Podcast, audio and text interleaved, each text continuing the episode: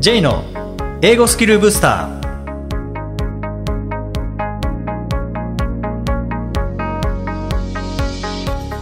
こんにちは J こと早川浩二ですこんにちは、アシスタントのあきです。この番組は旅行や仕事で英語を使えるようになりたい方、TOEIC などの資格試験の勉強をしている方、英語学習へのモチベーションを高めたい方にスキルアップのコツをお伝えしていく番組です。J さん、今回もよろしくお願いします。よろしくお願いします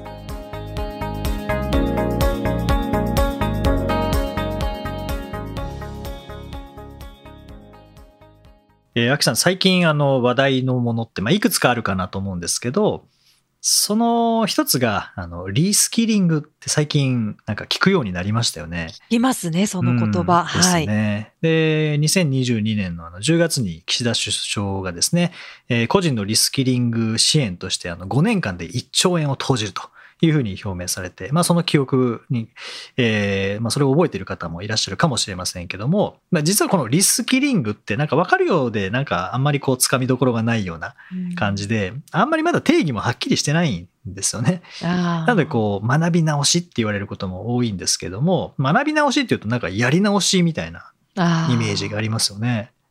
そうですでもそのね。やり直しとかじゃあ資格試験に合格しましょうとかっていうことではなくて、まあもちろんそれも入るんでしょうけど、まあ僕はどっちかというと、今持っている知識とかスキルと、あとは新しく磨く知識、スキル、これをもう掛け合わせて、で、今していない仕事ができるようにしていきましょうというふうに僕は捉えているんですよね。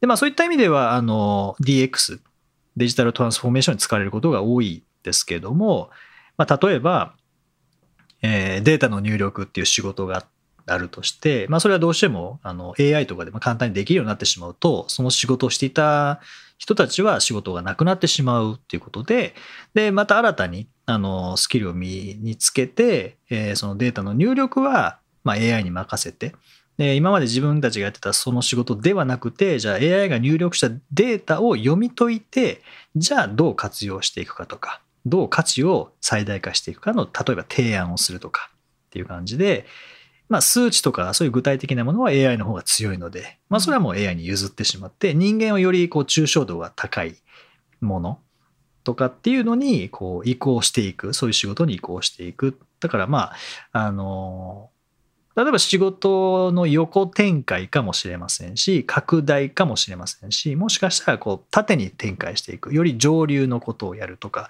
かもしれないんですけれども、まあ、今回はあの DX ではなくて、えー英語もそのリスキリングにこううまく活用できるんじゃないかなというお話をしていきたいんですけれども、まあ、英語ってスキルではあるんですけど、なんかこうブラインドタッチみたいな感じで、プラスアルファのスキルっていうよりも、どちらかというとよく言われますけど、OS 的なものだと思うんですよね。うんまあ、言葉ですからね。うんなので日本語だけでやっているよりも英語っていうものがあることによって、より同じことでも、あの活動の場っていうのは増えますよね。そうですね。うん、より広い環境であの仕事ができるようになるという意味では、まあ、一つリスキリングにもこう該当するんじゃないかなとえー思うんですけどじゃあ今までやってきた学習が間違ってたかというと間違ってはないと思うんですよね。うんでも学習はしてきたんだけど使えるようになってない。でもこれリスキリングのまあスキルっていうのは、まあ、使えるってことだと思うんですよね。できるとかだと思うので、じゃあできるようになるにはどうしたらいいかというと例えばあの掛け算九九ってアキさんどうやって覚えたかって覚えてますか？もう何度も何度も繰り返して、あの、九九を言うっていうことをしてましたよね。そうですね。口から何度も出して、何も考えなくても言えるようにするみたいなうん感じでやってましたよね。ですよね。で多分全員そうだと思うんですね。僕もそうです。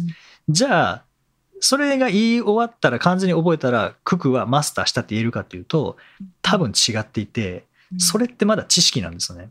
知識。はい。使えるかどうかっていうのは、計算の中で使わないと使えるようにはならないと思うんですね。いくらあの表を覚えたとしても、うん九九81、342とか覚えたとしても。うんでもなんか、こう、3×4 かける8みたいな計算式があってあとこれ A3412 でみたいな感じでやっていった時に初めて使えるようになっていくと思うんですよね。で英語もそそのようなこう環境学んだものを知識で終えずに使わなきゃいけない環境をいかに作れるかっていうところで知識で終わるのかスキルになるのかさらにもう一歩進めてリスキリングとして今やっている仕事との掛け合わせで英語を活用できるのかっていうところに、まあ、移行できるかできないかっていうのもそこだと思うんですよね。でちょっと話ずらしますけどおしゃれな人とおしゃれじゃない人の違いってアキさん何だと思いますか？え？ー突然の問題ですけど おしゃれじゃない。おしゃれな人とおしゃれじゃない人の違いえーすっごい難しいですね。感覚で多分捉えてるんだと思うんですよね。はいこの人はおしゃれだ。じゃあなぜですかって言っても答えられないのと同じで、うんうん多分感覚で捉えてるんだと思うんですけど、おしゃれな人は多分、その人に合ったものを着ているっていうのは間違いないかなっていう。うんうんたた例えばそれがサイズであろうと、はい色味であろうと、その人にマッチしてるかっていうのがまず一つなのかな。うんどうなんでしょ まあ正解多分1個じゃないと思うのう。でそうですね。はいじゃあもうちょっと具体化させると、おしゃれな人が取る行動とおしゃれじゃない人が取る行動のなんか違いああ。例えば、おしゃれな人はいろいろ見てる気がします。うんこう、街中で、あ、あの人おしゃれだなとか、あの人の真似してみようとか、こういう配色取り入れてみようとか、このスカートいいなとか、雑誌で見たりとか、街中で見たりとか、いろんな方をサンプルにされてるんじゃないかなっうんて思いますね。はい、絶対そうですよね、それあると思います。はい、僕もそう思います。うん、で僕が感じたのはこれ合ってるかどうか分かんないです。誰にも聞いたことないので。合ってるかどうか分かんないですけど、多分合ってるだろうなって思うのがおしゃれの人とおしゃれじゃない人の行動の違いとして多分顕著なのは一日に鏡を何回見るかだと思うんですよね。ああ。間違いないですね。聞いたことないですけど多分おしゃれな方は鏡を見る回数多いと思うんですよね間違いないと思いまうす。ん確認する回数が多いと、うんやっぱり自分にあの自意識過剰とかの自意識じゃなくて自分がどう見えてるかっていうのを鏡を通して客観視すると思うんですよね。はい。でまあおしゃれになっていくのかなってプラスやっぱり自分に対して見る客観的に見るっていうのとあと人に人もまあ客観的に見るので、まあ、雑誌見たりとかっていうのもあると思うんですけどその中であ自分も、えーこういう格好したいなとかっていうので合わせていってでおしゃれになっていくと思うんですよね。なるほど。ということはなんか自分がその環境にいるかどうかだと思うんですよね。うーん。もうそれだけかなっていうのででちょっとまあ遠回りしましたけど英語も全く一緒ですよね。自分の英語を聞く客観的にも聞く、まあ、実際はあの自分で使ってるっていうことなんですけどその使う環境にどれだけ入れるかうんでそれはもう10分とかでもいいと思うんですよね。それははいも。しかしたらその英会話レッスンかもしれませんしその捉え方によっては英語を使う環境ですし仕事じゃなきゃ英語を伸ばせないわけじゃないですからね。うん、いかにその身につけてきた知識を使える環境を作るか。でその環境で言うとあのちょうど今年の、えー3月の卒業式近畿大学の卒業式、まあ、近畿大学ってあの卒業式のあの、まあ、短い講演みたいなのをいろんな人にこう頼んでああ、そうですね。あのキングコングの西野さんとかはい。あとホリエモンとかですねはい。で今年は、まあ、サッカーの本田うんうんさんでしたけど、まあ、本田さんがそこで言ってたのがもうとにかく環境にこだわれっていううんお話をされていてもうリスキリングに関してはもうとにかく環境だと思うんですよね。うん教材とかじゃなくて教材も大事なんですけどうんいかに環境英語環境を作れるかっていうところで環境を作ったら絶対上達しますからね。合わせようとしますもんね。うんその環境に身を置いたら自分の足りないところもおのずと見えますし、うん周りの環境にどうにか合わせなきゃな、馴染まなきゃなって思うと、スキルを上げざるを得ないっていうのはありますよね。そうですね。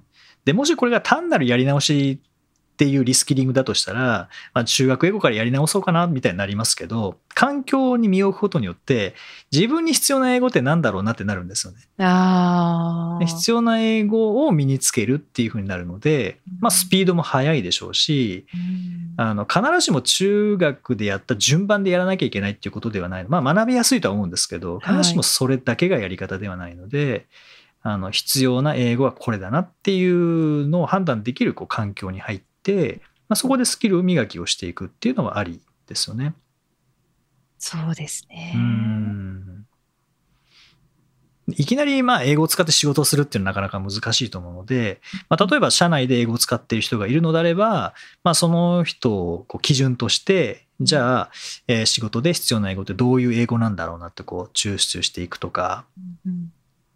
あとはまあ英語が当たり前の環境を本当に1日10分でも15分でもいいので英語が当たり前っていう環境に身を置くことによって、まあ、趣味でもいいと思うんですよねうん英語を使うのであれば。はい、うんそうすると学ぶ英語がまた違って見えますもんね。そうですね。うんまあ、 TOEIC の英語なんか特にそうかなと思うんですけど、うん教材で勉強していると難しい単語いっぱいに見えますけど、例えば海外旅行とか、あとはまあ日本でもこうパンフレットの英語版のパンフレットを見たりすると、 TOEIC で学んだ単語いっぱいありますもんね。ありますねうん。本当に使われてるんだなって実感しますよね。そうですね。それが分かったら、今度は教材見たときに、あ、生きてる単語なんだなって分かりますもんね。はいはい。うんいかにこう環境に入れるか、環境を作れるかかなって思うんですけど、アキさんがこう学習振り返ってみて、前にもお話伺ったかもしれませんけど、この時に一番伸びたなとか、この時に、あ、英語使えるようになったなって感じた何かこう、タイミングとか、はい。なんか、瞬間とか。これ話したかもしれないですけど、私は、えっと、留学、留学って言っても、本当に語学研修ぐらいの、なんかささやかなものだったので、1年間とか2年間とかがっつりした留学ではなくて、半年間オーストラリアに行って語学学校に通ってたんですよね。うんで、当然、語学を伸ばす、英語を伸ばすために行ったんですけれど、正直、TOEIC も点数そんなに別にビビたるぐらいしか変わらなかったんですよね。なので、英語力って目に見えるほどこう変わったわけではなくて、じゃあ、いつもっと伸びたかっていうと、その後に、えっ、と、会社勤めをして、で、その時に人事に配属されて、えー海外からの出向者の手続きとか、なんかオリエンテーション的なこととか全部任されて、で、何しろ相手が海外の人だったので全部英語でやるっていう業務をやってから爆発的に伸びたんですよね。うんで、その時は英語らしい英語の勉強ってそんなにしていなくて、ただ業務をしっかりやるために、英語、業務で活かさなきゃいけない英語はしっかりやってたんですけど、英語の勉強っていうのはあまりやってなかった割にすごくそこで伸びました。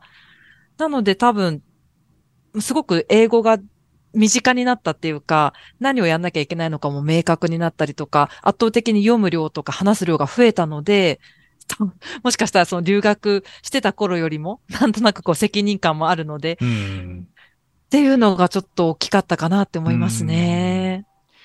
そうすると、まあ、勉強という勉強はしなくても伸び伸びたっていはいうところは、まあ、英語の勉強の場合学ぶことが目的ですもんね。はい。そうでですね。も仕事で使う場合は学ぶことが目的ではなくて使って相手に伝えるとかうんで、まあ、読む聞くをして理解して次の行動につなげるとかっていうところにその英語は分からなければ使えなければ次のステップに進めないっていうそうですこね。の重要なもうツールですからね。ツールでしたね。うんだってもし伝え間違えてしまったらどうしようとか、何か勘違いされて違うことしてしまったら手続きが滞るとか、そういうことだったので、間間違えられないっていう。うんそうですよね。はいうん余計気は使いますし。使えますねう。ん何回も練習もするでしょうし。しましたね。はいなんか丸抜で終わるってわけじゃないのあで。そうですよね。なんか4択あってこれ選べばいいやみたいな感じじゃないですか。わかんないからないいいやみたいなないですからね。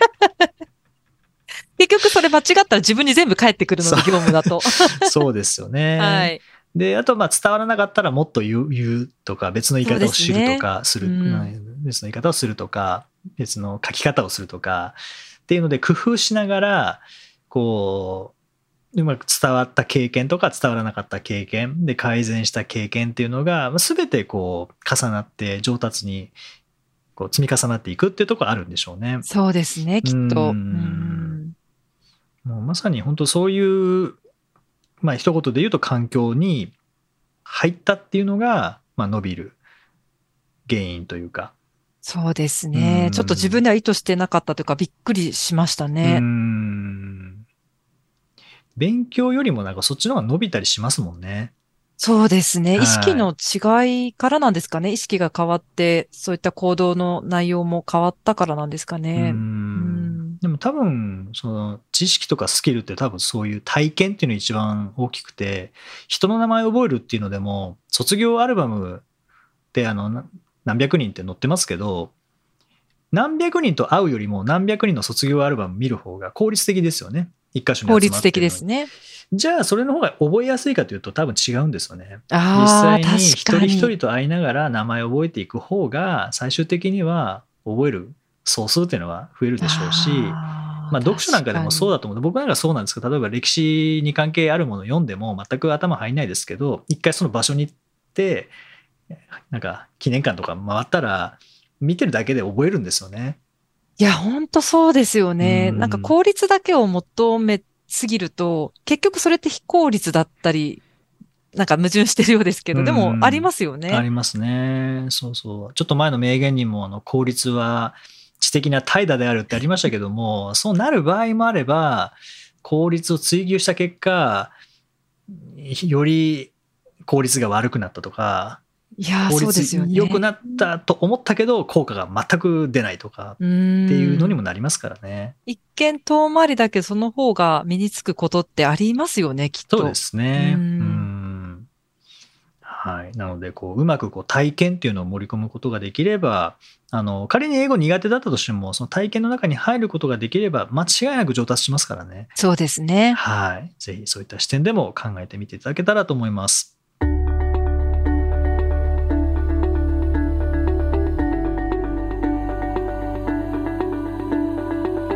Useful expressions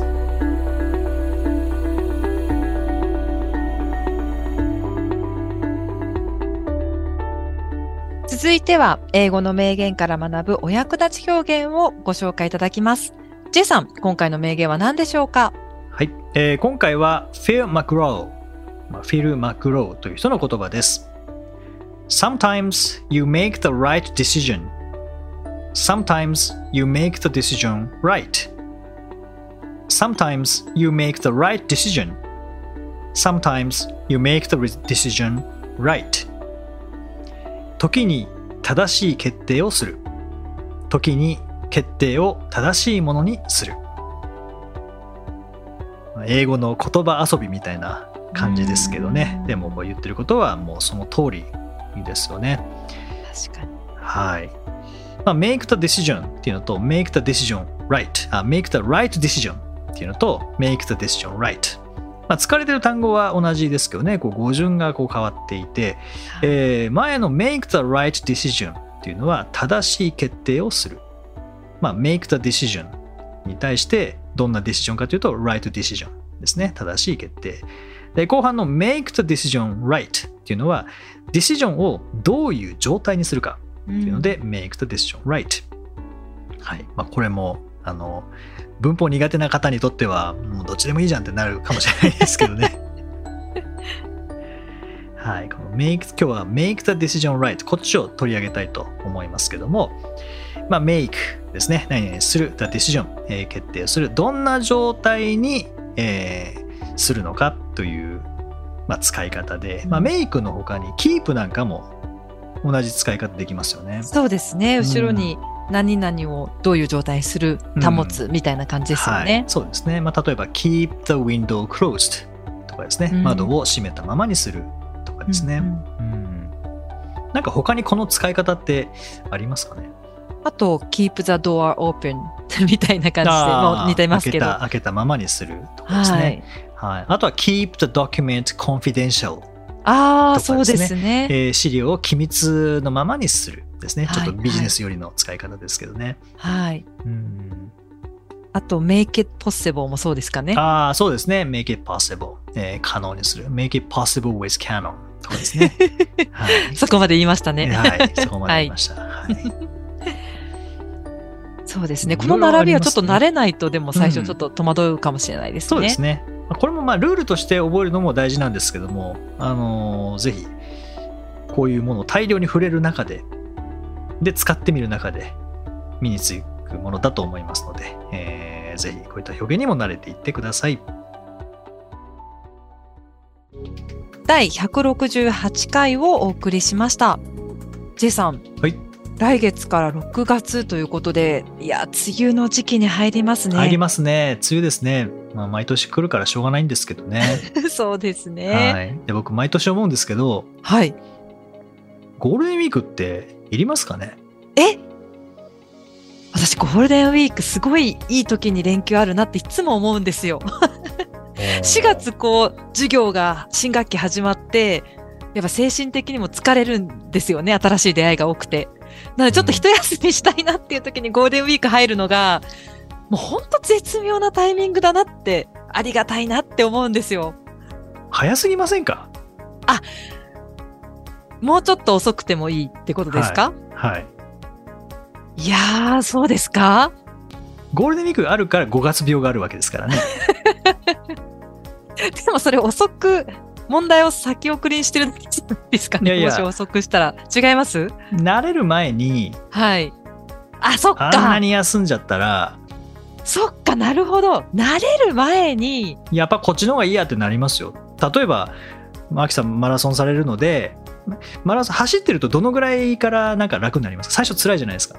最初辛いですね。どのぐらいまで、どのぐらい、何キロぐらい走ると、こう、ランナーズハイじゃないですけど、なんかこう、呼吸が整ってきますか？私2、3キロですかね。やっぱ中間、例えば 5, 5キロを目標にするんであれば、はい。2、3キロが一番心地いいっ心地いいて。いう、じゃあ、あの、走り始めから2キロぐらいまではちょっときつい。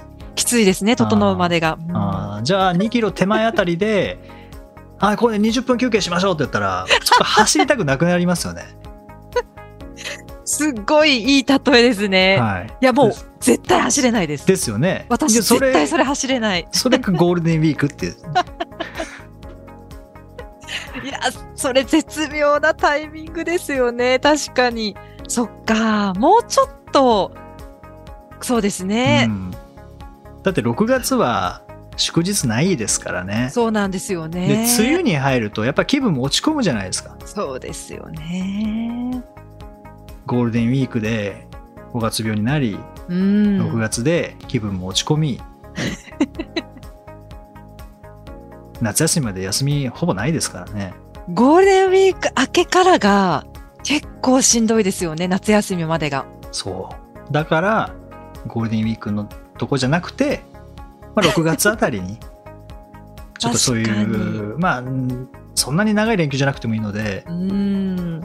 まあ、ちょっと3連休を2週にわたってとか、何ですか？あ、3連休を2は回い、2回連続で。連続あ2週連。続とかでもなんかいいんじゃないかなって僕は思うんですけどね。確かに5月のタイミングで休みすぎですよね。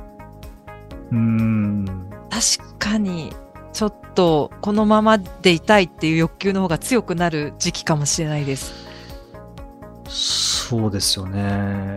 だもしかしたら僕が、別にゴールデンウィークのせいにはしないですけど、僕は中学校1年生の時に、僕不登校になったのって6月の2日からなんですよね。ああ、6月の2日。はいまも。なくその記念日がやってくるんですけど、記念日あの、もしかしたらゴールデンウィークの責任っていうのも、そっちに。